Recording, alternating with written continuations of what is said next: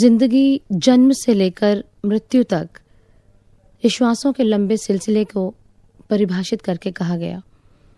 ज़िंदगी, अगर इस दौड़ की तरफ़ हम ध्यान दें, हर शख्स, हर इंसान जो इस ज़िंदगी में लंबी दौड़ को दौड़ रहा है, उसके पीछे मकसद क्या है? आखिर हासिल क्या करना चाहता है? हासिल करने के लिए जिस चीज़ के पीछे दौड़ रहा है, वो है सुख और शांति। वो शांति जो उसको जीवन में स्थिरता प्रदान करेगी, ठहराव देगी, जिसके कारण ज़िंदगी की अथाह थकान से वो मुक्त हो सकेगा। महापुरुषों ने इंसान की इसी दौड़ को बहुत खूबसूरत तुलना की और तुलना करके स्पष्ट किया एक नाग के जीवन से। उन्होंने कहा कि नाग अपने संपूर्ण जीवन में एक मणि को हासिल करता है तमाम अथाह परिश्रम, अथक प्रयासों के बाद। और यदि उस नाग से उसकी उस मणि को छीन लिया जाए या किसी कारणवश वह उससे दूर हो जाए तो उसका क्या परिणाम होगा, क्या हश्र होगा? जिस अथा छटपटाहट से, जिस असहनीय पीड़ा से वो सर्प, वो नाग इधर उधर बेचैन होकर भागेगा, उस खोई हुई मणि की तलाश में, ठीक वही इंसान की आज हालत है। इंसान आज उसी मणि रूपी शांति की तलाश में ताउम्र भाग रहा है। लेकिन शांति को प्राप्त करे तो करे कहाँ से? ये समस्या एक इंसान की नहीं। इंसान इंसान के बाद परिवार परिवार के बाद समाज समाज के बाद देश और देश के बाद विश्व की भी है। लेकिन इसी शांति को परिभाषित कैसे किया जाए? शांति को अगर परिभाषित किया जाए तो यह व्यवस्थित क्रिया प्रणाली है। व्यवस्थित क्रिया प्रणाली अर्थात कहीं किसी भी क्षेत्र में एक व्यवस्था को कायम करना। व्यवस्था माने इस तरह का कार्य प्रणाली, इस तरह का कार्य करने का तरीका, जहाँ समय का सदुपयोग हो, जहाँ लक्ष्य को बहुत जल्दी से, तीव्रता से प्राप्त किया जाए और सुगम और सरल तरीकों से प्राप्त किया जाए, यह है शांति। लेकिन अक्सर इंसान शांति को गलत तरह से परिभाषित करता है। शांति की सही परिभाषा न होने के कारण ही आज ऐसा हुआ है कि इंसान को ये नहीं मालूम कि शांति की प्राप्ति होगी कहाँ। बहुत खूबसूरत कहा। हमारे संत महापुरुषों ने, उन्होंने कहा, वस्तु कहीं ढूंढे, कहीं कहीं विद आवे हाथ, कि वस्तु कहीं और है, और तू ढूंढता कहीं और है, तुझे मिलेगी कैसे? तू प्राप्त कर ही नहीं सकता, जब यही नहीं मालूम कि वस्तु क्या है और मिलेगी कहाँ। वस्तु क्या है? ये तो पता चला कि व्यवस्था है, लेकिन व्यवस्था कायम कहाँ करनी है? इसके लिए भी महापुरुषों ने एक विज्ञान को सहारा लिया, और जिस विज्ञान को धर्म कहते हैं, उन्होंने बताया कि हम अपने शरीर को जो सच समझते हैं। ये केवल यही सत्य नहीं है, हम त्रिस्तरीय एक प्रक्रिया है। Three fold personality. हमारा एक बाहरी स्तर है जिसे शरीर कहा, उसके भीतर एक और स्तर है, जिसे हम हमारा मन और हमारा बुद्धि का स्तर कहते हैं mental and intellectual level third level जो हमारा तीसरा स्तर है, वो है हमारा आत्मिक स्तर। इन तीनों स्तरों में, जब हम दूसरे स्तर की बात करते हैं वो हमारा मानसिक स्तर है, लेकिन इन तीनों स्तरों की जो संबंध है, जो प्राप्ति है, वो अलग अलग किसी और वस्तु से है। सुख का संबंध इस शरीर से है, शांति का संबंध हमारे मन से है, और आत्मा का संबंध हमारे आनंद से है। वो आनंद जो समस्त सुख और समस्त शांति का अथा स्रोत है। लेकिन जब हम ये मानते हैं, जब हम जानते हैं, जब हमें बताया जाता है कि शांति का संबंध हमारे मन से है तो अब भी हम वो व्यवस्था को कायम कहाँ करना चाहते हैं? हमने बाहर ज़िंदगी में बहुत व्यवस्था कायम की। हमने बाहर ज़िंदगी में शांति को प्राप्त करने के बहुत तरीके लिए। हमने समृद्धि को प्राप्त किया। हमने विकास को बाहरी तौर से प्राप्त किया। हमने और बहुत सी चीज़ों को प्राप्त किया, लेकिन हम व्यवस्था को अपने मन में कायम नहीं कर पाए, जहाँ उस शांति का स्रोत है। इसके लिए एक उदाहरण लेते हैं, हैदराबाद के निज़ाम के जीवन से। हैदराबाद के निज़ाम, उनके पास समृद्धि के नाम पर सब कुछ था। उन्होंने अपने जीवन में इतनी अनमोल वस्तुओं का संग्रह किया और एक म्यूज़ियम बना डाला। और उस म्यूज़ियम में तमाम बेशकीमती चीज़ों का संग्रह उन्होंने किया, लेकिन उन संग्रहों के बाद लोग दूर दूर से उनके पास देखने आते थे, परंतु फिर भी एक बार एक शख्स ने उनसे प्रश्न किया, कहा कि, निज़ाम साहब, आपके पास तो दुनिया में सब कुछ है, जितनी भी कीमती चीज़ें हैं, जितनी भी अमूल्य वस्तुएँ हैं, उनका संग्रह आपके पास है। आपके पास धन, दौलत, शोहरत, नाम सब कुछ है। आपको तो किसी और चीज़ की ज़रूरत लगती ही नहीं होगी। अब ये निज़ाम का जवाब था जो हम आपको बता रहे हैं। निज़ाम ने कहा, कौन सी दौलत, कौन सी शोहरत, कौन सी समृद्धि, कौन सी शांति? मेरे पास कुछ भी नहीं है, क्योंकि इन सब चीज़ों को इकट्ठा करने के बाद मैं ये जान पाया हूँ कि अगर इंसान को नींद नहीं आती, लोग कहते हैं कि नींद को खरीदा नहीं जा सकता, भूख को खरीदा नहीं जा सकता, लेकिन मैं कहता हूँ कि नींद भी कृत्रिम रूप से आप अपने भीतर ला सकते हैं। आपको कृत्रिम नींद भी मिल सकती है। आप यदि चाहें तो आपको भूख नहीं लगती तो कृत्रिम रूप से आप अपनी भूख को टॉनिक्स के माध्यम से और दवाइयों के माध्यम से अपने भीतर पैदा कर सकते हैं। लेकिन एक ही चीज़ है, जिसको हम कभी भी किसी कैप्सूल, किसी टैबलेट, किसी टॉनिक या किसी और तरीके से हासिल नहीं कर सकते, और वो है शांति। उन्होंने कहा, मैंने भरसक प्रयास किए, लेकिन इस एक चीज़ को मैं पा नहीं पाया। इतना सब कुछ होने के बावजूद भी मेरा अंतर मन खाली है, मेरी ज़िंदगी अधूरी है। शांति ही वो ज़िंदगी का निचोड़ है जिसके लिए आज हम तरस रहे हैं। आज हर इंसान को ही नहीं, सारे समाज को, सारे विश्व को शांति की ज़रूरत है और इसके लिए बहुत खूबसूरत उदाहरण दिया स्वामी रामकृष्ण परमहंस जी ने। उन्होंने कहा कि जिस प्रकार आप एक मिठाई को खाते हो, बर्फ़ी को खाते हो, उसका स्वभाव है, उसका गुण है कि वो मीठी है। आप अगर उसे तोड़ते हो और आप उसे तोड़कर अगर खाते हो तो वो मीठी है, वो मिठास से परिपूर्ण है। आप उसे कहीं से भी तोड़िए और कहीं से भी खाइए, उसको मीठा होना ही पड़ेगा, तभी वो बर्फ़ी कहलाती है। अगर उसमें मिठास नहीं है, कहीं से नमकीन है, कहीं से खट्टी है, कहीं से कड़वी है तो वो बर्फ़ी नहीं है। वो ठीक नहीं कहलाएगी।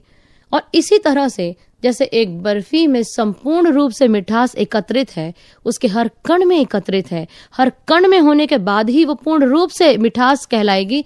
इसी प्रकार, अगर हम शांति की बात करते हैं, आज संपूर्ण विश्व अशांति, द्वेष, भ्रष्टाचार और हिंसा की आग में झुलस रहा है। अगर हम इस माहौल में शांति की बात करते हैं, तब भी हर कण में उस शांति रूपी मिठास को भरना ही होगा।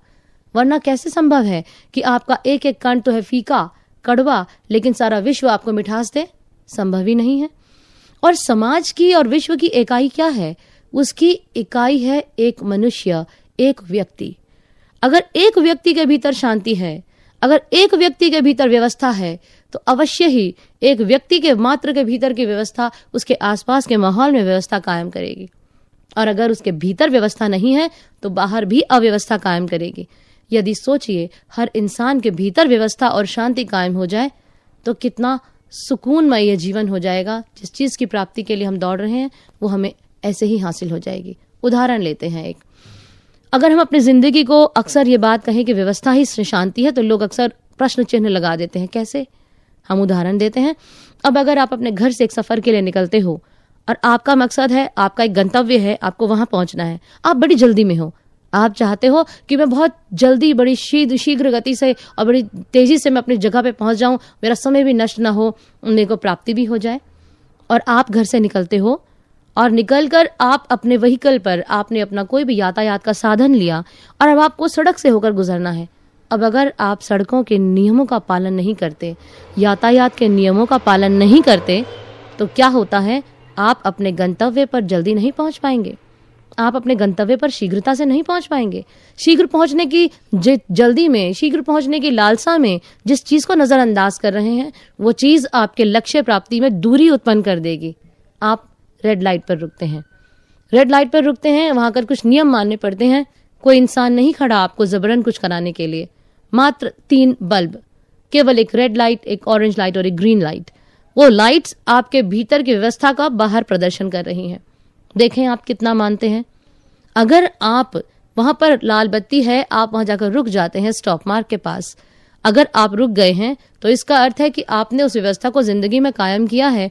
आप उस नियम को मानकर चलेंगे। वहाँ हर इंसान अगर मान रहा है तो व्यवस्था कायम रहेगी। आप बड़ी आसानी से, सुगमता से अपने लक्ष्य की ओर चल पड़ेंगे। लेकिन यदि आप उसको मानने से इनकार करते हैं आप सोचते देख कौन रहा है? निकाल लेते हैं भाई। आप निकाल करके ले जाएँ। आपको देखकर दूसरा सोचेगा, इसने लिया, मैं भी ले जाऊँ। ऐसे तीसरा, चौथा, कोई इधर से क्रॉस कर रहा है, कोई उधर से क्रॉस कर रहा है, लोगों ने यदि ट्रैफ़िक के उन नियमों का पालन नहीं किया तो उनका हश्र क्या होगा? हश्र वही होगा जिसको जब बाद हम कह देते हैं, एक जगह पर लिख देते हैं एक्सीडेंट प्रोन एरिया दुर्घटना संभावित क्षेत्र।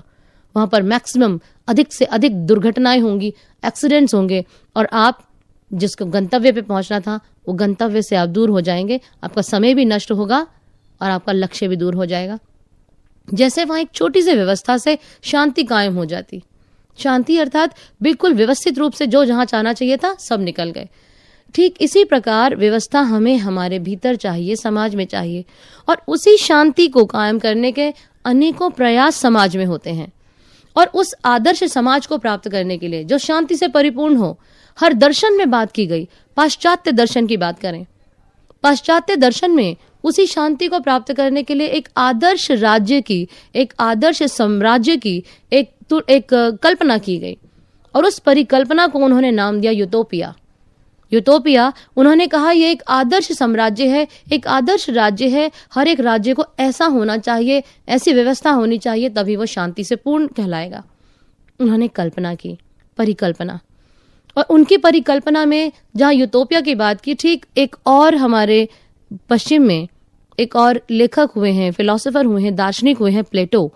उन्होंने एक किताब लिखी, उन्होंने लिखी द रिपब्लिक उस रिपब्लिक में, पूरी किताब में उन्होंने भी आदर्श राज्य की, जो कल्पना है उसको साकार करने की चेष्टा की है। उन्होंने बताया कि एक आदर्श राज्य को उनके मुताबिक किन नियमों पर आधारित होना चाहिए था, किन चीज़ों को मानना चाहिए था। उन्होंने कहा आर्मी स्टेट होनी चाहिए थी। आर्मी स्टेट, उन्होंने कहा कि जितना भी साम्राज्य का शासन है, चाहे वो किसी इंसान के विवाह से संबंधित हो, उसके पालन पोषण से संबंधित हो, उसके विद्या से संबंधित हो, उसकी शिक्षा से संबंधित हो, उसकी टेक्निकल ट्रेनिंग से संबंधित हो, सब शासन के हाथ में होना चाहिए। और वो शासक कैसा होना चाहिए? उन्होंने बहुत स्पष्ट कहा कि एक आत्मज्ञानी को शासक होना चाहिए या एक शासक को आत्मज्ञानी बना दो। उन्होंने कहा, उसके बाद सब कुछ हो जाएगा। लेकिन ये भी ऐसी चीज़ थी, वो कल्पना, उस कल्पना में एक चीज़ सही थी। और वो चीज़ थी कि एक राजा का आत्मज्ञानी होना, एक आत्मज्ञानी का राजा होना, लेकिन जो बाकी की परिकल्पना थी, उसे कभी आप साकार रूप दे नहीं पाओगे।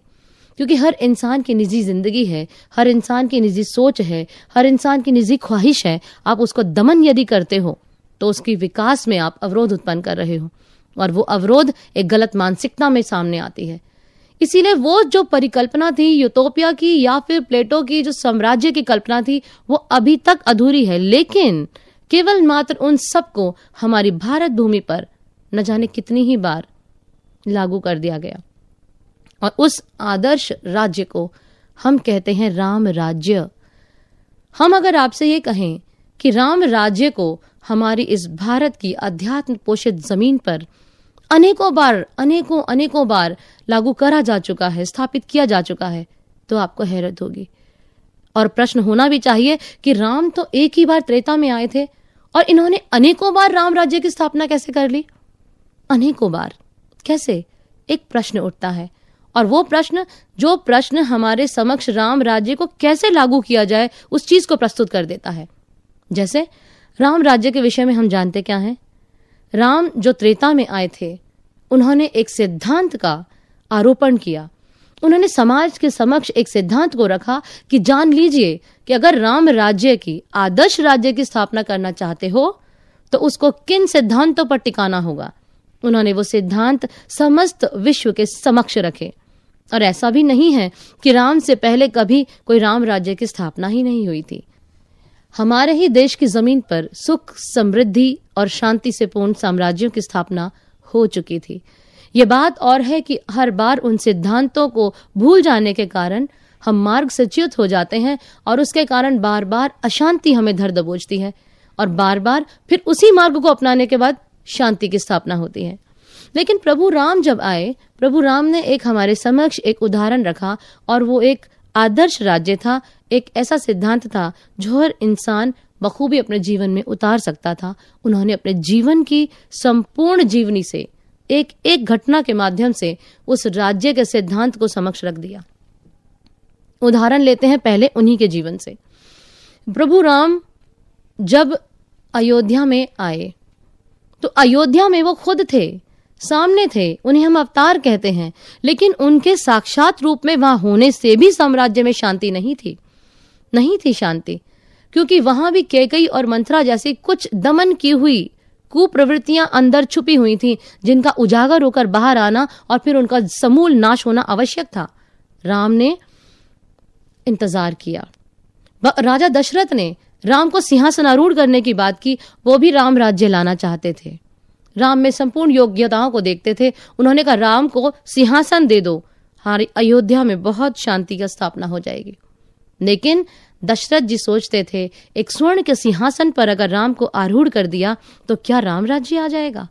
किसी स्वर्ण सिंहासन पर आरूढ़ होने से राम राज्य कभी नहीं आता। ये राम को पता था। राम जानते थे कि राम को राज्य की ज़रूरत नहीं है। राज्य को राम की ज़रूरत है। और राम क्या है? राम है सबकर परम प्रकाशक जोई, राम अनादि अवधपति सोई। उन्होंने बता वो शक्ति जो सारी दुनिया का संचालन कर रही है, नियामक तत्व है, समस्त ब्रह्मांड का, वो शक्ति राम है, जो राम उस समय अवतरित हुए थे। उन्होंने एक शरीर में आकर हमारे समक्ष राम राज्य की परिकल्पना को साकार करने का एक उदाहरण रखा। उन्होंने, अगर वो चाहते तो केकई के कहने पर जब वनवास उनको दिया गया वो चाहते तो उसका विरोध कर सकते थे। वो चाहते तो इनकार कर सकते थे और यदि एक बार राम इनकार करते तो सारी प्रजा उनके साथ थी। सारी प्रजा। और सारी प्रजा का उनके साथ होना यही काफ़ी था कि वो फिर सिंहासनारूढ़ हो सकते थे, लेकिन नहीं। राम जानते थे कि राम को राज्य की ज़रूरत नहीं है। उनको ये राज्य की ज़रूरत नहीं थी। उनमें कोई लोलुपता नहीं थी। लेकिन उन्हें यह मालूम था कि राज्य को राम की ज़रूरत आवश्यक है। ज़रूरत है। ज़रूरत है कि हर इंसान उस तत्व को जाने, उस परमात्मा को जाने। वो जानते थे कि हर एक इंसान के भीतर पहले शांति आरोपित करनी होगी। उन्होंने सबसे पहले अयोध्या का त्याग किया। वन गमन को अपने जीवन में उतार लिया। बड़े स्वीकार किया, सहर्ष स्वीकार किया और जब वो वन की ओर गए तो उनके जीवन की अब हर घटना हमें बताती है कि शांति की स्थापना राज्य कैसे होगा। राम राज्य की स्थापना तभी नहीं हुई थी कि जब वो रावण का वध करके सीता को लेकर के लौटे और आकर के फिर से सिंहासन आरूढ़ हो गए अयोध्या में और आकर के कहा, जी, राम राज्य की शुरुआत हो गई। नहीं, राम राज्य की शुरुआत यहीं से हुई जिस क्षण उन्होंने वन में जाना स्वीकार किया। उन्होंने वन में कदम रखा। वन में जाने के बाद तमाम जो वन में जनजातियाँ थीं, उन सबको संगठित किया। उनका संगठन करके जो अपनी अपनी शक्तियों को हारे हुए थे, उन्हें मालूम ही नहीं था कि उनमें भी कुछ शक्ति है। उन्हें मालूम नहीं था कि वो एक एक तिनका करके बिखरे हुए हैं। उन्हें मालूम नहीं था कि इन तिनकों को समेट कर अगर एक जगह कर दिया जाए तो ये संगठन बन जाएगा और संगठन में जो शक्ति है, उसके सामने सबको हार जाना पड़ता है। राम ने संगठन की शक्ति सिखाई। राम ने उन जनजातियों को एकत्र, एकत्रित किया, संगठित किया, लेकिन उसके लिए एक कारण निश्चित किया। सीता का हरण हुआ। जब सीता का हरण हुआ, माँ सीता को जब रावण छद्मवेश में उठा करके ले गया, और वो रावण वो प्रतीक बन गया, किस चीज़ का? रावण प्रतीक है बुरे मन का, बुराइयों से, विकारों से ग्रस्त मन का, उस मन का जिसमें शांति की स्थापना हो नहीं सकती, जहाँ की मिट्टी इतनी उथली है कि किसी भी किसी भी जड़ को पकड़ नहीं सकती, कोई भी जकड़ उसमें समा नहीं सकती। तो वहाँ कैसे कोई पौधा पनप सकता है? कैसे शांति का बीज उससे पनप सकता है? कैसे वहाँ शांति का दरख्त पैदा हो सकता है जिसके नीचे हज़ारों, लाखों लोग आकर अपने सुख और शांति, चैन और सुकून को पा पाए? नहीं संभव है। और वही विकारों से ग्रस्त मन हमारी आत्मा रूपी सीता को, जहाँ शांति का निवास होना चाहिए था, उसे हर के ले जाता है। राम ने कहा, शांति की स्थापना करना चाहते हो? पहले ये जान लो कि करना क्या है। संगठित किया आगे बढ़े।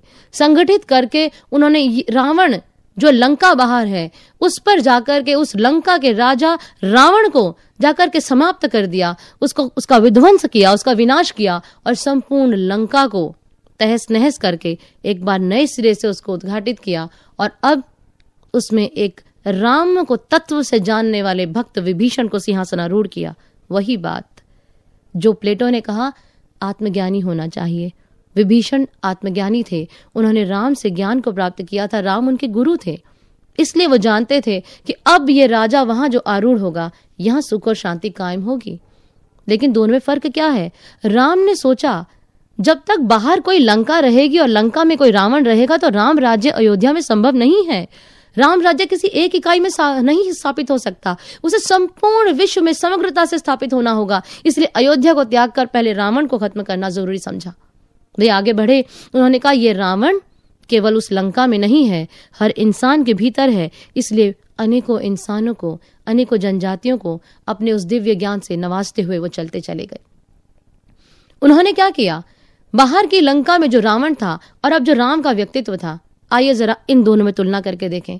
और इन दोनों की तुलना हमें बड़ा स्पष्ट बता देगी कि आज के हमारे परिवेश में, हमारे आज के समाज में हम भ्रष्टाचार, अनाचार, अत्याचार, व्यभिचार जो कुछ भी देख रहे हैं, हिंसा और जितना अधार्मिकता, जितना असत्य देख रहे हैं, जितनी भी बुराइयों को पनपते हुए देख रहे हैं जो हमारे समाज को खा रही हैं, कैसे कैसे उनसे निजात पाई जाएगी? वो रावण का राज्य ही स्थापित है। राम का राज्य कहाँ हुआ?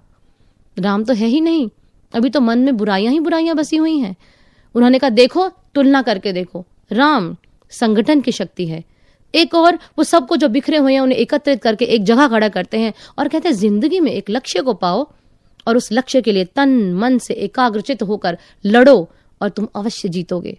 बुराइयों को अवश्य जीत लोगे और अपने भीतर सच्चाई को और धर्म को स्थापित करो। धर्म की स्थापना की, हर शख्स के भीतर। दूसरी ओर रावण है। अधर्म का संकेत रखता है, अधर्म का प्रतीक है, असत्य का प्रतीक है, अनाचार का प्रतीक है, और वो विघटन की शक्ति है, संगठन की शक्ति नहीं। उसने विघटन किया, लेकिन कैसे उसका प्रत्यक्ष प्रमाण है विभीषण? उसने अपने परिवार में विघटन किया, उसने अपने भाई का त्याग कर दिया। उस भाई का जो उसको धर्म, धार्मिकता सिखाता था, जो नैतिकता सिखाता था, उसने कहा, मैं तेरा त्याग करता हूँ, क्योंकि तुम तो मेरे वचनों के हिसाब, मेरे सिद्धांतों के हिसाब से नहीं चलता। मन की सत्ता ऐसी ही है। इंसान को गुलाम बना लेना चाहती है कि जो मैं चाहता हूँ, वो तू कर। उसकी आत्मा की बात नहीं चलने देती। और जहाँ मन है, वहाँ पतन है, जहाँ आत्मा है, वहाँ उत्थान है। राम संगठन करते हैं उत्थान के लिए। रावण विघटन करता है विनाश के लिए, विभीषण उसके विनाश का कारण सिद्ध हुआ। दूसरी ओर, एक और तुलना लेते हैं। राम के साम्राज्य में, राम की शक्ति में नारी का सम्मान है और रावण की शक्ति में नारी का अपमान है। रावण ने क्या किया? रावण ने सीता का हरण किया और सीता को हर के उसने वासनात्मक दृष्टिकोण रखते हुए, अपने व्यविचार को समक्ष रखते हुए उसे दूर नज़र से देखा। सम्मान नहीं किया। उसकी नज़र में वो सम्मान की अधिकारिणी नहीं है, लेकिन राम की नज़र में है। राम ने सीता का ही नहीं, राम ने अहिल्या का भी उद्धार किया, जिसे समाज ने पतिता कहकर त्याग दिया था, जिसे उसके स्वयं पति ने त्याग दिया था। राम ने उसे पुनः समाज में स्थापित किया, उसे समाज में मान प्रतिष्ठा दी, और उसके बाद उसके भीतर किस चीज़ से प्रतिष्ठा आरोपित की? सबसे पहले उसको भीतर तत्व से जोड़ा। राम तत्व से जोड़ दिया, उसके भीतर राम की स्थापना कर दी। राम राज्य और शांति की स्थापना पहले अहिल्या के भीतर हुई, तत्पश्चात बाहर। समाज में स्थापित हुई। सब कुछ जो खो गया था, उसे पुनः प्राप्त किया। राम सम्मान प्रदान करते हैं। राम धर्म की बात करते हैं और धर्म संयुक्त राजनीति की बात करते हैं। रावण अधर्म संयुक्त राजनीति की बात करता है। और रावण जिस अधर्म संयुक्त राजनीति की बात करता है, उसकी राजनीति में, उसकी राजनीति की बिसात पर धर्म एक मोहरे की तरह चलता है। वो एक मोहरे की तरह उससे खेलता है। जहाँ चाहता है, वहाँ रखता है। जैसा चाहता है, उससे इस्तेमाल करता है। और ऐसे ही रावण राज्य के लिए कहा गया। बहुत सुंदर कहा किसी शायर ने। बड़े कटु वचन है, लेकिन सच है। उन्होंने कहा, वे राजनीति की स्याह चुनरिया ओढ़े। धर्म की डालों से हैं, चमकादड़ों से टंगे हुए। चमकादड़ रक्त पान कर लेता है, चूस लेता है। पैरासाइट। अपना कुछ भी नहीं है। दूसरे का सब कुछ ले लेना है। न अधर्म की राजनीति ऐसी है। खुद देना नहीं है, पर कल्याण नहीं है। लेकिन स्वार्थ की पूर्ति के लिए सब कुछ ले लो। रावण उस राजनीतिज्ञ, वो ऐसा राजनीतिज्ञ है। लेकिन राम राम ऐसे राजनीतिज्ञ हैं जो धर्म पर स्थापित हैं, जो विभीषण, जो दुश्मन का भाई है। उसके शरण में आया। शरणागत वत्सल प्रभु राम उसको भी अपनाते हैं। और उस समय जब उनसे प्रश्न किया जाता है कि प्रभु, आपने इसे लंकेश कहकर संबोधित किया, अब यदि रावण भी आपकी शरण में आ जाएगा, अगर ऐसा हो, उसका हृदय परिवर्तन हो जाए, तब आप क्या कीजिएगा? अगर वो आपकी शरण में आ जाएगा, आपने इसे लंकेश बना दिया तो उसका क्या होगा? उन्होंने कहा, तब अयोध्या है उसके लिए। इतना विशाल हृदय कि राम को केवल एक सिंहासन की ज़रूरत नहीं है। राम राज्य किसी सिंहासनों से बंधा हुआ नहीं है? राम राज्य हृदयों से बंधा हुआ है, हृदय परिवर्तन की प्रक्रिया से बंधा हुआ है। फिर बात करते हैं, इसी में हम आगे चले दोनों की तुलना में तो जहाँ असत्य और अधर्म है, वहाँ विनाश है, ये हमने रावण के जीवन से देखा। जहाँ सत्य है, जहाँ धर्म है, वहाँ सिर्फ़ समृद्धि है, शांति है, सुख है। और इसका उदाहरण क्या है? हम अपने ग्रंथों में पढ़ते हैं राम राज्य के विषय में। राम राज्य में चहुर्मुखी विकास था। चहुर्मुखी। हर और हर क्षेत्र में विकास था। इसीलिए उसे आदर्श राज्य माना जाता है। कैसा विकास था? जिस प्रजातंत्र को हम आज दुनिया में लागू करना चाहते हैं। हम चाहते हैं कि आज हमारी ज़िंदगी में, आज हमारी दुनिया में भी सुख और शांति उत्पन्न हो। हमने अथक अथक प्रयास किए। हमने कहा, कल्याण राज्य की स्थापना की जाए। हमने कल्याण राज्य को लगा करके देखा, लागू करके देखा, क्रियान्वित करके देखा, कुछ हासिल नहीं हुआ। कोई बात नहीं, अब पंचायती राज्य से शुरू करते हैं। पंचायती राज्य की शुरुआत की, लेकिन क्या हासिल हुआ? कुछ नहीं, रीते हाथ रह गया इंसान, कुछ हासिल नहीं हुआ। फिर क्या हुआ? फिर कोशिश की कि अगर कल्याण राज्य से नहीं हुआ, ऐसे नहीं हुआ तो शायद सैन्य बल से हो जाएगा। लेकिन सैन्य बल से भी नहीं हुआ, क्यों? हिटलर और मुसोलिनी को देख लीजिए। उदाहरण है। एक नृशंस हत्यारे के रूप में ज़रूर सामने आते हैं। एक ऐसे साम्राज्यवादी के रूप में आते हैं जो केवल सीमाओं का विस्तार करना चाहता है। बाहर से सीमाओं का विस्तार हो रहा है, लेकिन हृदय उतना ही संकुचित है। उतना ही संकुचित। जहाँ हृदय में विशालता नहीं है, जहाँ हृदय में संकुचन है, वह राम राज्य की स्थापना कभी नहीं हो सकती। सैन्य बल कुछ नहीं कर सकता। कुछ भी नहीं। फिर कोशिश की गई। कोशिश की गई समृद्धि से शायद हो जाएगा। जापान टेक्नोलॉजी में सबसे ज़्यादा विकसित क्षेत्र है। सबसे ज़्यादा विकसित देश है। और जापान में जितनी तरक्की की गई, उसमें समृद्धि ही समृद्धि है। अमेरिका, जितने भी विकसित देश हैं, उनमें सबसे ऊपर है। सारा विकास को प्राप्त किया, सब कुछ हुआ। लेकिन आप अगर ध्यान दें तो हमारे आंकड़े बताते हैं, हमारे सर्वेक्षण जो हुए, जो सर्वे हुए, वो सब बताते हैं कि सबसे अधिक मानसिक व्याधियाँ इन्हीं दोनों देशों में हैं और अमेरिका में सबसे ऊपर है। सबसे ज़्यादा अपराध सबसे ज़्यादा आपराधिक जो मनोवृत्ति है, वो अमेरिका में है। हर प्रकार की नई बीमारी का जब उद्गम होता है तो वो उसी ज़मीन से होता है। सबसे ज़्यादा आत्महत्या की घटनाएँ कहाँ होती हैं? उसी देश में होती हैं। समृद्धि से ये हासिल हुआ। समृद्धि से तो शांति हासिल करना चाहते थे। इसका मतलब समृद्धि भी काबिल नहीं है शांति प्रदान करने के। फिर क्या चाहिए? फिर वो चाहिए, हमने प्रजातंत्र की कोशिश की। हमने कहा, डेमोक्रेसी। हमने कहा कि तानाशाही को खत्म कर दो।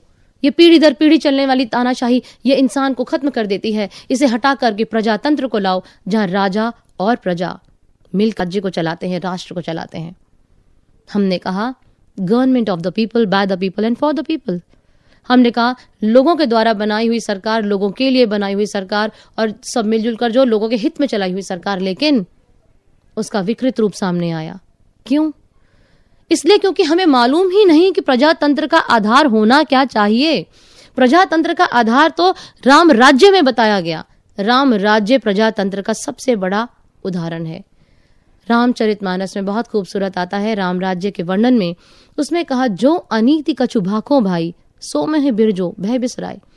भगवान राम खुद कहते हैं अपनी प्रजा को, अगर कहीं कोई अनीति दिखती है, कहीं अशिष्टता दिखती है, अन्याय दिखता है तो कभी भी भयभीत मत हो। सीधा नृप के पास, राजा के पास आओ और आकर अपनी शिकायत को दर्ज कराओ। इसे कहते हैं प्रजातंत्र, जहाँ इंसान शिकायत करने में भी ना डरे। ये नहीं कि उसके बीच में, राजा के और उसके बीच में, या उसकी शिकायत दर्ज करने के बीच में, न्याय की मांग के बीच में इतने लोगों के हाथ फैले हुए हों कि वो न्याय मांगने से पहले ही दम तोड़ दे उनके हाथों में, उनके हाथों और उनकी जेबों को गर्म करते करते। जैसा आज होता है। क्या रिश्वतखोरी? नहीं, वहाँ राम राज्य में यह नहीं था। राम राज्य में एनवायरमेंट हमारे वातावरण की पूरी शुद्धता की बात की गई। यहाँ तक कि वहाँ यह भी बात की गई कि वृक्षों को किस प्रकार आरोपित किया गया और पर्यावरण में शुद्धता को कैसे लाया गया। नगर का निर्माण कैसे था, हर तरह से, हर तरह से। और उसमें यह भी वर्णन किया गया कि राम राज्य में क्या था कि प्रजा तब सुखी होगी जब जो राजा है, वो सूर्य के समान था। वो सूर्य के समान होना चाहिए और राम राज्य में राजा सूर्य के समान था। हम तो ये कहेंगे कि वो स्वयं वो सूर्य था जो बाहर के सूर्य को भी प्रकाशित करता है। लेकिन वहाँ क्यों कहा? सूर्य से तुलना क्यों की गई? उन्होंने कहा, राम राज्य क्यों एक आदर्श राज्य था? क्योंकि राम एक सूर्य के समान नृप थे, एक राजा थे। क्यों? राजा क्या करता है? राजा प्रजा के लिए कार्य करने हेतु प्रजा से ही टैक्स के रूप में, कर के रूप में कुछ हासिल करता है। और उसके बाद उसका ये मकसद होना चाहिए कि उस टैक्स को जो हासिल किया है, उन चीज़ों को जो उसने जनता से लिया है, उसको पुनः जनता के कल्याण में लगा दे। लेकिन आज हम जो देखें, उसको छोड़ के पहले राजा की बात करें कि क्यों उसकी तुलना की गई। सूर्य के, सूर्य क्या करता है? ज़मीन से कुछ पानी को अवशोषित करता है इवेपोरेट करता है अपनी ऊर्जा से। उसने उसे अवशोषित कर लिया। अवशोषित करने के बाद क्या हुआ? उसने उसे बादलों का रूप दिया। बादलों का रूप मिलने के बाद वो बादल कहीं परिस्थिति को पाकर बरस गए। लेकिन उसने सूर्य ने सारी ज़मीन का जल नहीं सोख लिया था। कुछ हिस्सा, बस कुछ हिस्सा उसने सोखा था, लेकिन जब उसे बरसाया तो हज़ार गुना करके बरसा दिया बारिश के रूप में। बिल्कुल इसी की तुलना राजा को, नृप को कैसा होना चाहिए, सूर्य के मानिंद, इसी बात को रघुवंशम में कालिदास जी ने भी कहा। महाकवि कालिदास जी ने रघुवंश पर जब एक इतना बड़ा ग्रंथ लिखा उसमें उन्होंने शुरू के ही अध्याय में कहा कि एक राजा में वो गुण होना चाहिए जो सूर्य में हो, होता है। अवशोषित थोड़ा करता है लेकिन देता हज़ार गुना करके है। अर्थात हज़ार गुना करके देने का अर्थ क्या हुआ? कल्याण में लगाना जनता के कल्याण की बात करना ये नहीं जैसा आज होता है। आज क्या होता है? आपको एक छोटी सी बात बताते हैं। मध्य प्रदेश के दूर एक ज़िले में, जहाँ लोगों को पानी तक प्राप्त नहीं होता। उन्हें बहुत दूर जाकर पानी लेकर आना पड़ता था, और पानी लेकर आकर वो घर में अगर रखते हैं संभाल करके तो कितने दिन चला पाएँगे? और इतनी दूर से कितना पानी लेकर आएँगे? बहुत परेशान बहुत परेशान। उनके लिए पानी ही बहुत बड़ी एक कीमती ऐसी चीज़ बन गई। दुर्लभ चीज़ हो गई। उन लोगों के लिए सरकार से कहा गया कि वहाँ पर पानी का सही प्रबंध कराया जाए। और साफ़ पानी के सही प्रबंध के लिए वह सरकार के पास याचिका रखी गई। मंजूर हुई। मंजूर होने के बाद एक बहुत बड़ी रकम सरकार के द्वारा दी गई कि उस रकम से आप उस क्षेत्र में पानी का सही प्रबंध कीजिए। रकम तो सरकार के द्वारा दे दी गई। सरकार ने तो दे दी। लेकिन उसे वहाँ तक पहुँचाने के लिए बीच में तो बहुत होके गुजरना पड़ता है ना। और हुआ क्या? अब हम आपको बताएँ, ये सच है ये अभी डॉक्यूमेंट्स में लिखा है और ये हमारी नज़रों के सामने से होकर गुजरा है। हुआ क्या था? उस जगह पर नल लगा दिए गए। कैसे? अगर आप कहीं पानी पहुंचाना चाहते हो तो आपको क्या करना पड़ता है? आपको ज़मीन से पाइपलाइन बिछानी पड़ती है। उसके माध्यम से पानी को उन जगहों पर पहुँचाया जाता है और फिर आप अगर नल लगाते हैं तो उसका पाइप वहाँ जगह जगह पर कनेक्शन देने पड़ते हैं। लेकिन नहीं, वहाँ क्या किया गया? उस भोली वाली जनता को ठगने के लिए वहाँ कोई पाइपलाइन की खुदाई नहीं की गई, कुछ नहीं, केवल ऊपर से दिखाने के लिए एक डंडा गाड़ कर उसके ऊपर एक नल लगा दिया गया, बस।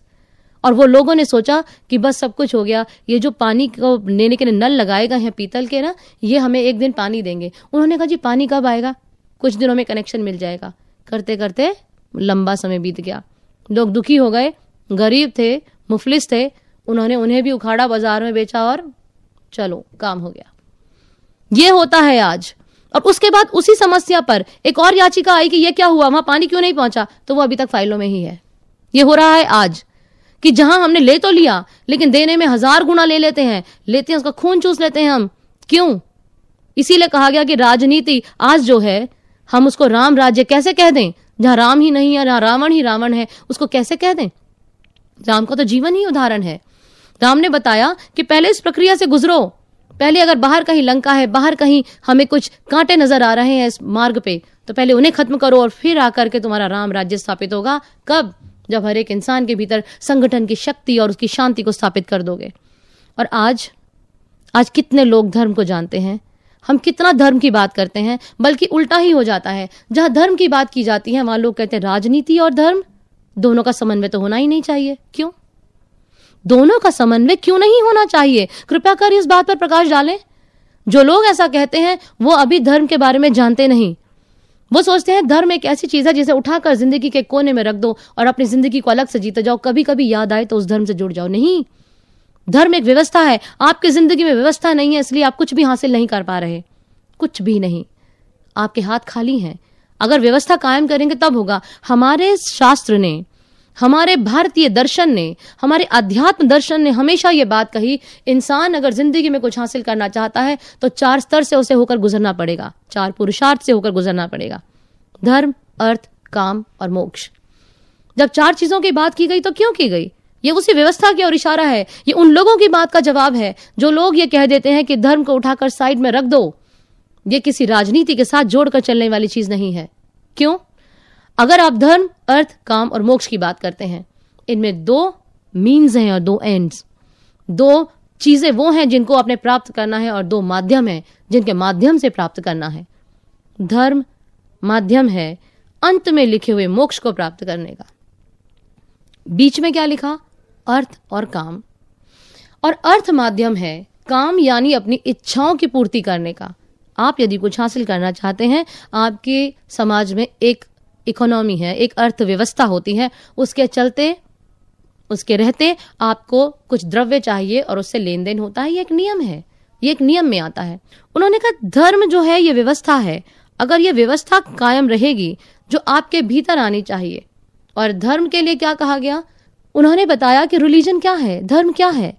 Religion is the realisation of God within this human body by the grace of a perfect master उन्होंने कहा, एक पूर्ण गुरु के द्वारा इस शरीर के अंदर ही।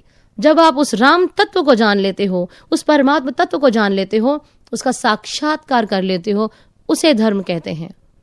वो धर्म है, और वो धर्म जिसके बाद इस मन रूपी रावण के अंदर आप राम को भेज देते हैं। हम राम के राम के तत्व से जुड़ जाते हैं। राम उसका नाश करता है, आत्मा को जिता देता है। इस शरीर रूपी अयोध्या में उस सीता का, उस आत्मा का राज्य होता है और परमात्मा के निर्देशन में होता है। इसलिए वहाँ एक व्यवस्था कायम हो जाती है।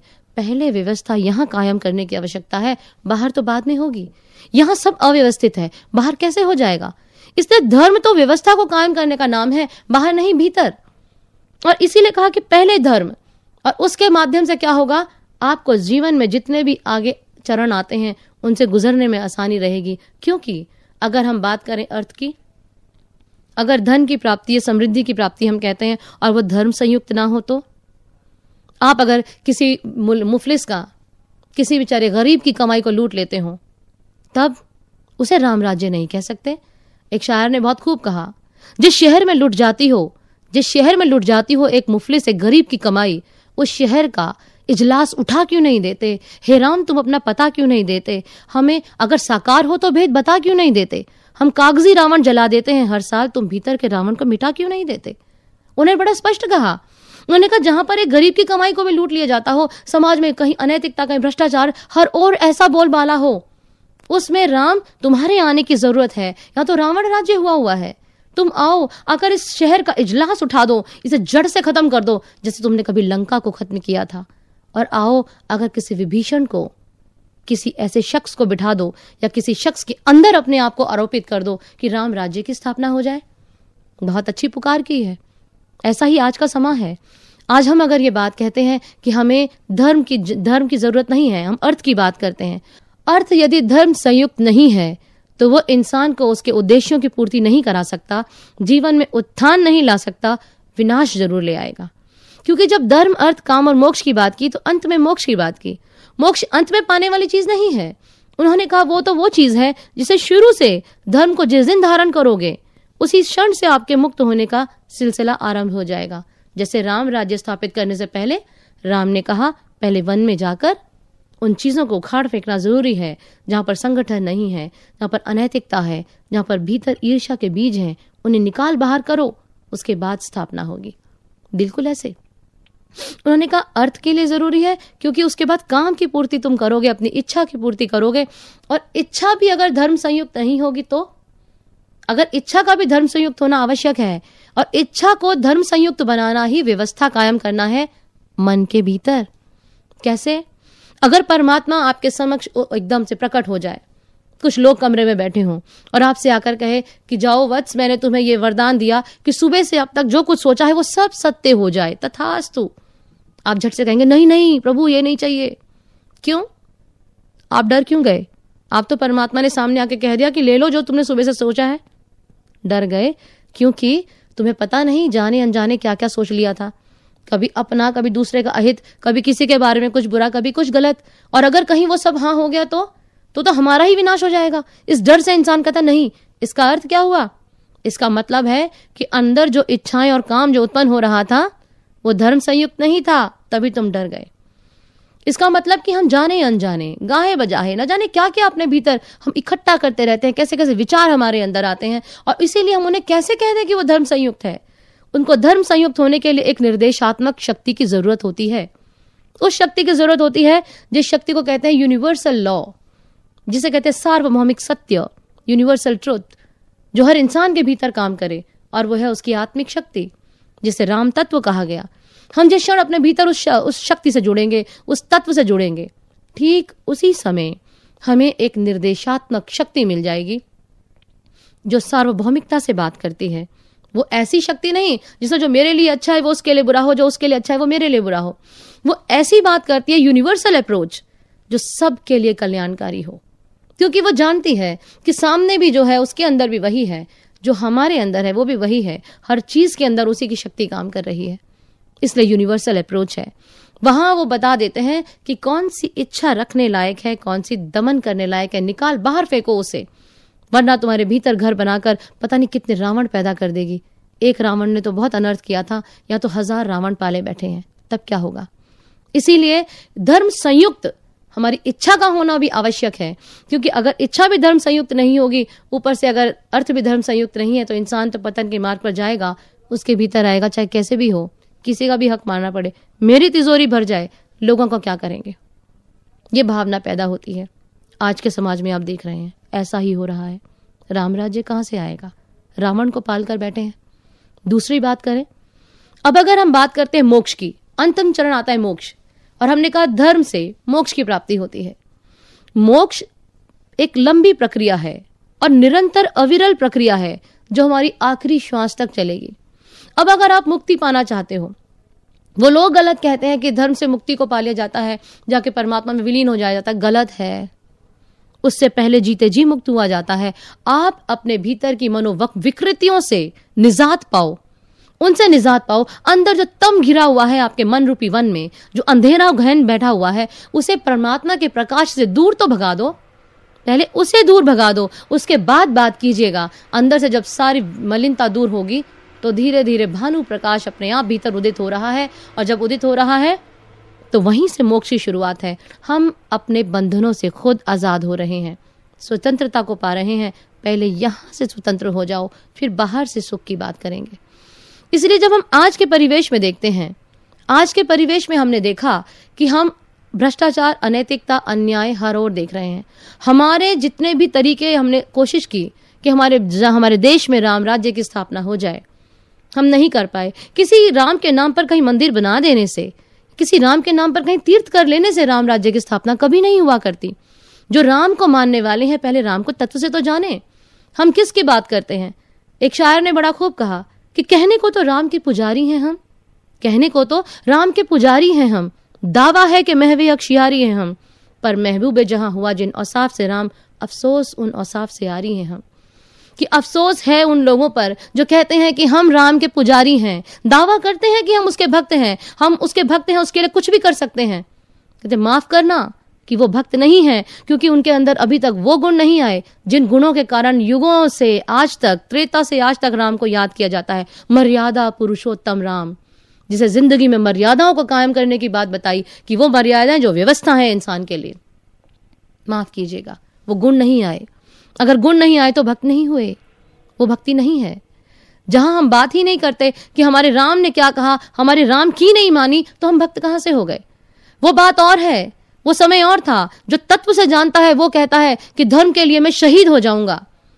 वो कहता है कि मैं धर्म के लिए मैं शहीद हो जाऊँगा, सर कटवाने को तैयार हो जाऊँगा, लेकिन अफसोस, आज लोग धर्म के नाम पर, धर्म युद्ध के नाम पर लाखों को भेंट चढ़ा देते हैं मौत के, अपने स्वार्थ की पूर्ति के लिए। राजनीति की बिसात पर मोहरा बनाकर बैठ जाते हैं। क्यों? क्योंकि हम धर्म को सही तरह से जानते नहीं। फिर क्यों कहते हैं कि धर्म और राजनीति का समन्वय नहीं होना चाहिए? समन्वय चाहिए। ज़रूर चाहिए। समन्वय होने के बाद ही व्यवस्था कायम होगी। और इस कैसे? आपको बहुत सारे उदाहरण दिए। हमने कहा कि राम राज्य हमारे देश की ज़मीन पर अनेकों बार कायम हुआ था, एक बार नहीं। तो अक्सर हमने पहले भी कहा, एक प्रश्न उठता है, राम तो एक ही बार आए थे बार बार राम राज्य कैसे? हमने आपको बताया। राम को तत्व से जानो, राम तो वो शक्ति है जो दुनिया को चला रही है। वो अवतरित हुए थे कुछ समझाने के लिए। वो शक्ति हमेशा है। आपके भीतर आपके शरीर का संचालन कर रही है। इस संपूर्ण विश्व का संचालन कर रही है। इस एक एक कतरे का संचालन कर रही है। उस शक्ति को आप अपने अंदर जान सकते हो। जिस क्षण जान लोगे, जिस क्षण देख लोगे, उसी क्षण राम राज्य स्थापित हो जाएगा। राम केवल वो शक्ति नहीं जो अयोध्या में अवतरित हुई। केवल अयोध्या में धनुषधारी राम राम नहीं है। राम रमण करती हुई शक्ति है। इसीलिए बहुत स्पष्ट आता है कि अगर आप परमात्मा को जानना चाहते हो, अपने भीतर जानना चाहते हो, अपने भीतर राम राज्य की स्थापना चाहते हो, पहले उसको तत्व से जानो। राम कौन है? राम को कोई धनुषधारी अयोध्या में आई हुई वो शक्ति नहीं जो केवल शरीर धारण करके आ गए थे। जब हम बात करते हैं राम कौन है, प्रश्न आता है रामस्य को। राम कौन है? कहते रमते शिवे यह जो उस कल्याणकारी शक्ति में रमन करता है, वो राम है। हर वो शख्स राम हो सकता है, जो उस कल्याणकारी शक्ति उस परमात्मा के तत्व में निवास करता है, अपने भीतर उसे देता देखता है। को लक्ष्मण? हो लक्ष्मण कौन है? लक्ष्मण कौन है? तो बोलते हैं, यस्य मनोस्ति लक्ष्य। जिसका मन हमेशा अपने लक्ष्य में टिका रहता है, वो लक्ष्मण है। कैसे? किस लक्ष्य की बात की गई? उस लक्ष्य की बात की गई कि हमेशा सतर्क रहो कि तुम्हारे अंदर व्यवस्था है कि नहीं। क्योंकि राम राज्य तो यहाँ के बाद ही बाहर आच्छादित होगा। बाहर परिलक्षित होगा जो भीतर भरा हुआ है। क्योंकि आपके बर्तन में जो कुछ है, वही बाहर छलकेगा। अगर भीतर बुरी विचार भरे हुए हैं, भीतर मलिनता भरी हुई है, अगर छलकेगा तो वही छलकेगा। एक ग्लास में आपने दूध रखा, एक में शराब रखी, एक में पानी रखा। छलकाइए, दूध वाले ग्लास से दूध ही छलकेगा, शराब वाले ग्लास से शराब और पानी वाले ग्लास से पानी ही छलकेगा। जिस बर्तन में जो भरा है वही बाहर होता है। इसीलिए इंसान के अंदर जो भरा है, वो वही समाज को देता है और वो समाज में गंदगी फैला रहा है। पहले यहाँ ज़रूरत है। इसीलिए कहा कि लक्ष्मण कौन है? जिसका जो मन है, केवल अपने लक्ष्य में टिका रहता है। और उसके बाद कहा कि सीता कौन है? सीता कौन है? कहते निजात्म शांति ही, जो निज आत्मा में, अपनी आत्मा में रमन करती है, जो हमारी आत्मा है वही शांति का स्रोत है, आत्मा ही आनंद का स्रोत है, जिसने अपनी आत्मा को जान लिया, वही शांति उत्पन्न हो गई। फिर प्रश्न आता है, कहते, को रावणो? रावण कौन है? कहते, रावण कौन है? कहते, दुर्मन एव देहे। जो हमारे इस देह में जो दुर्मन है, जो बुराइयों से ग्रस्त मन है, वो रावण है। इसलिए संपूर्ण रामचरित मानस तो हमारे अंदर खुल रही है और हम राम को ऐसे बाहर से जानने की कोशिश करेंगे तो नहीं होगा। और केवल इसीलिए ऐसा होता है कि हमने राम के तत्व को नहीं जाना और राम राज्य की स्थापना इसीलिए असफल हो रही है। धर्म एक बाइंडिंग फोर्स है religion is a binding force वो एक करने की शक्ति है। वो एक करने की बात करता है। लेकिन हम क्या करते हैं? आज धर्म के नाम पर तो बंटवारे कर रहे हैं। क्योंकि हम कहते हैं धर्म और राजनीति का समन्वय नहीं हो सकता, क्योंकि हम उसे एक करना नहीं चाहते। अगर हम एक कर लेंगे तो जो स्वार्थ पूर्ति के लिए लोग बैठे उनके स्वार्थ की पूर्ति कैसे होगी? इसीलिए वो चाहते बंटवारे ही बने रहे, और एक शायर बहुत खूब कहते हैं, कर दिए जिस चीज़ ने टुकड़े जहान के, कर दिए जिस चीज़ ने टुकड़े जहान के, उसे ही धर्म कहते हैं। अजब दस्तूर है कि धर्म तो बांधने के लिए था, और आज जो चीज़ बांट रही है, उसे धर्म कह रहे हो। कैसा दस्तूर है ये? धर्म कभी बांटता नहीं। धर्म को राजनीति में समन्वित होना ही पड़ेगा, और इसके लिए भगवान श्री कृष्ण ने महाभारत में बहुत सुंदर कहा। उन्होंने कहा कि जिस देश का राजा आत्मज्ञानी है, और जिस देश का राजा आत्मज्ञानी ही ना हो, उसकी प्रजा भी आत्मज्ञानी है, वहाँ पर कभी दुख आ ही नहीं सकता। फिर यजुर्वेद में कहा, यजुर्वेद में हमारे महर्षियों की वाणी है। उन्होंने बहुत सुंदर सिद्धांत हमारे सामने रखा। उन्होंने कहा, जिस क्षण शात्र बल और ब्रह्म बल एक ब्राह्मण का बल और एक क्षत्रिय का बल दोनों इकट्ठे होकर कार्य करते हैं। केवल उसी समय राम राज्य की स्थापना हो सकती है, आदर्श राज्य हो सकता है। तब कोई दुख नहीं होता। तब वहाँ केवल सुख ही सुख है और शांति ही शांति है। उन्होंने कहा शात्र बल और ब्राह्मण बल? क्यों कहा? उन्होंने कहा, अध्यात्म अर्थात धर्म का प्रक्रियात्मक पहलू, धर्म और क्षत्रिय अर्थात राजनीति, इन दोनों का समन्वित होना आवश्यक है। अब आती है बात हमारे देश की ज़मीन पर बार बार यह राम राज्य कैसे हुआ? बहुत बार हुआ। कुछ उदाहरण लेते हैं। थोड़ा पीछे लौटते हैं। हम जाते हैं। वैदिक काल में तो था ही। उससे थोड़ा आगे आए और बात करते हैं चंद्रगुप्त मौर्य की। मौर्य काल को हमारे देश का स्वर्णिम काल कहा जाता है। क्यों? कहते हैं उस समय पर संगीत, कलाओं से लेकर, बाहर की हर चीज़ में, समाज की व्यवस्था से लेकर हर चीज़ में इतनी तरक्की थी।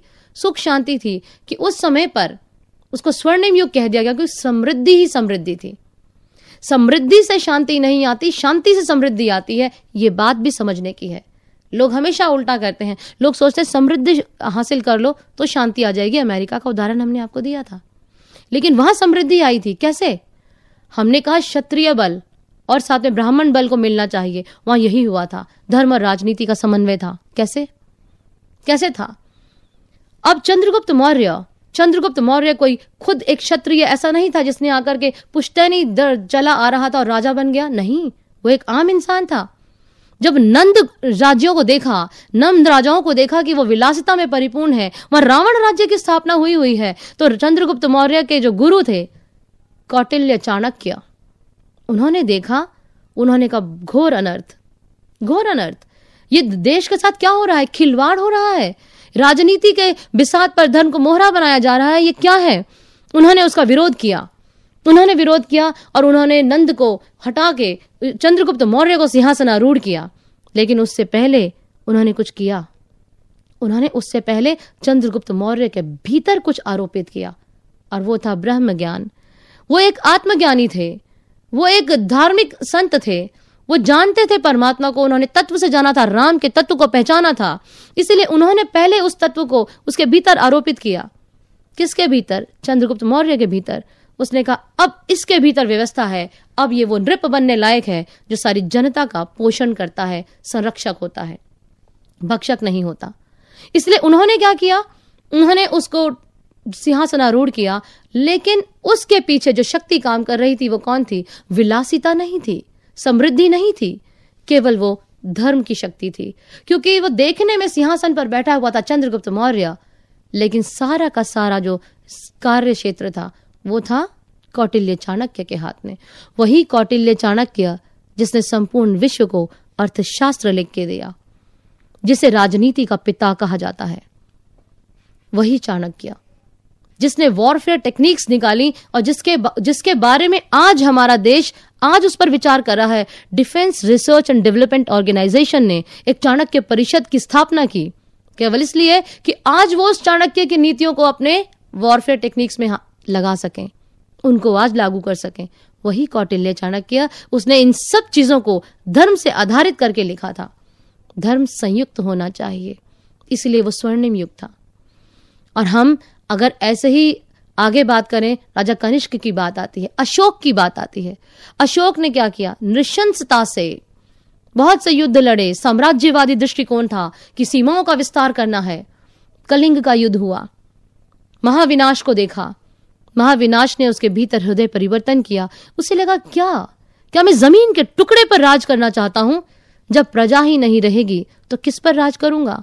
राजा का राज प्रजा के हृदय पर होता है, किसी ज़मीन के टुकड़े पर नहीं। ये याद रखने योग्य बात है, राजाओं के लिए, उन नेताओं के लिए, उन नेतृत्व करने वाली शक्तियों के लिए, जो सोचते हैं कि ज़मीन के टुकड़े पर नेतृत्व कर रहे हैं। नहीं, आपको नेतृत्व प्रजा का करना है। प्रजा कोई जड़ चीज़ नहीं है, चेतन चीज़ है। उसके हृदय पर राज करना है। और उसके लिए क्या हासिल करने की ज़रूरत है, जो अशोक ने हासिल किया? अशोक के भीतर हृदय परिवर्तन हुआ। उसने कहा यह क्या हुआ?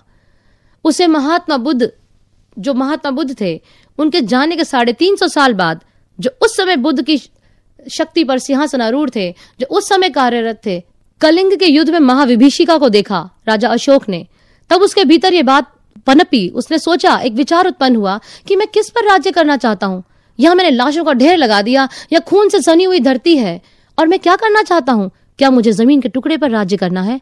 नहीं, तब भीतर विचार उत्पन्न हुआ कि मुझे राज्य तो इन लोगों पर करना था, राज्य प्रजा से होता है ज़मीन के टुकड़े से नहीं। इसीलिए वहाँ बात आती है, उन्हें मिला ज्ञान, उन्हें मिली दीक्षा, वो महात्मा बुद्ध के जो उस समय पर, जो उनके शिष्य थे, उनकी शरणागत हुए और ज्ञान को प्राप्त करने के पश्चात जो परिवर्तन हुआ, उसके बाद वो वो राजा बने, जिसके बारे में यूटोपिया के साम्राज्य की बात की जाती है। प्लेटो ने कहा, राजा को आत्मज्ञानी कर दो, जिसके बारे में राम राज्य की स्थापना की बात की जाती है जिसकी शुरुआत हमारी ज़मीन से हुई, हमारे देश से। इसीलिए बात सिर्फ़ इतनी है, इतिहास में अनेकों उदाहरण भरे भरे पड़े हैं कि हम उस राम राज्य को अनेकों बार स्थापित कर चुके, परंतु बार बार भूल जाते हैं जब हम उस राम को तत्व से नहीं जानते। आज अगर हम बात करें, आज भी हम कोशिश कर रहे हैं, हम विज्ञान का सहारा लेते हैं कि बहुत वैज्ञानिक तरक्की करने के बाद शायद हमारे देश में राम राज्य की स्थापना हो जाएगी। न्यूक्लियर वेपन्स की बात करते हैं कहाँ हो जाएगी? आप सोच के देखिए।